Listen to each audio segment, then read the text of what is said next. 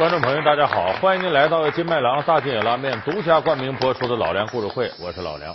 今天呢，咱们接着讲八仙系列的故事。今天咱们要说的是八仙当中啊最独特的一个，也是唯一的女性何仙姑。这八仙里头啊，七个老爷们，唯独何仙姑这么一个女的。你看这八仙呢，七个男的，一个女的，这不是白雪公主跟七个小矮人。那几位像铁拐李、吕洞宾，那都得算是何仙姑师傅一辈的。说怎么这些人这里头冒出个女的？因为我们知道神仙团队呀，是男的多，女的少。说为什么何仙姑在这里边跟这些男人混呢？有一个最基本的原因，八仙呢，它象征着中国民间的神仙，它不是王母娘娘啊那样的高大上的，也不是孙悟空那样天成地就的，八仙都是凡人。他告诉大伙的是呢，凡人修炼好了也能是神仙。既然是凡人，你得有代表性，因为八本身就虚指，哎，八个就表示所有的挺多。八仙代指凡人什么呢？男女老少、贫贱富贵。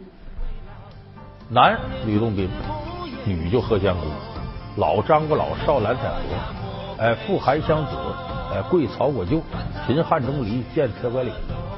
八仙分别代表男女老少、贫贱富贵，何仙姑就代表着女的。有人说啊，原来是为凑数，也不是，男女搭配干活不累。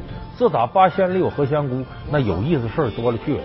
咱今天就给大伙说说这何仙姑作为女神，她的难处和乐处。何仙姑是八仙当中唯一的女性，现实中关于她身世的说法众多。那么，究竟哪一个才是何仙姑的真实身世？八仙之中，又为何只有她一名女神仙？韩湘子、吕洞宾又跟何仙姑有何绯闻？老梁故事会为您讲述何仙姑女神难当。说，但凡叫女神呐，这人就不一般了。往往男的好围她转，或者崇拜她，或者追求她。那么何仙姑呢？作为女神，这个男女的事谁也免不了。这八仙里头，经常在一块待着。他跟七个老爷们儿，有三位和他没任何关系。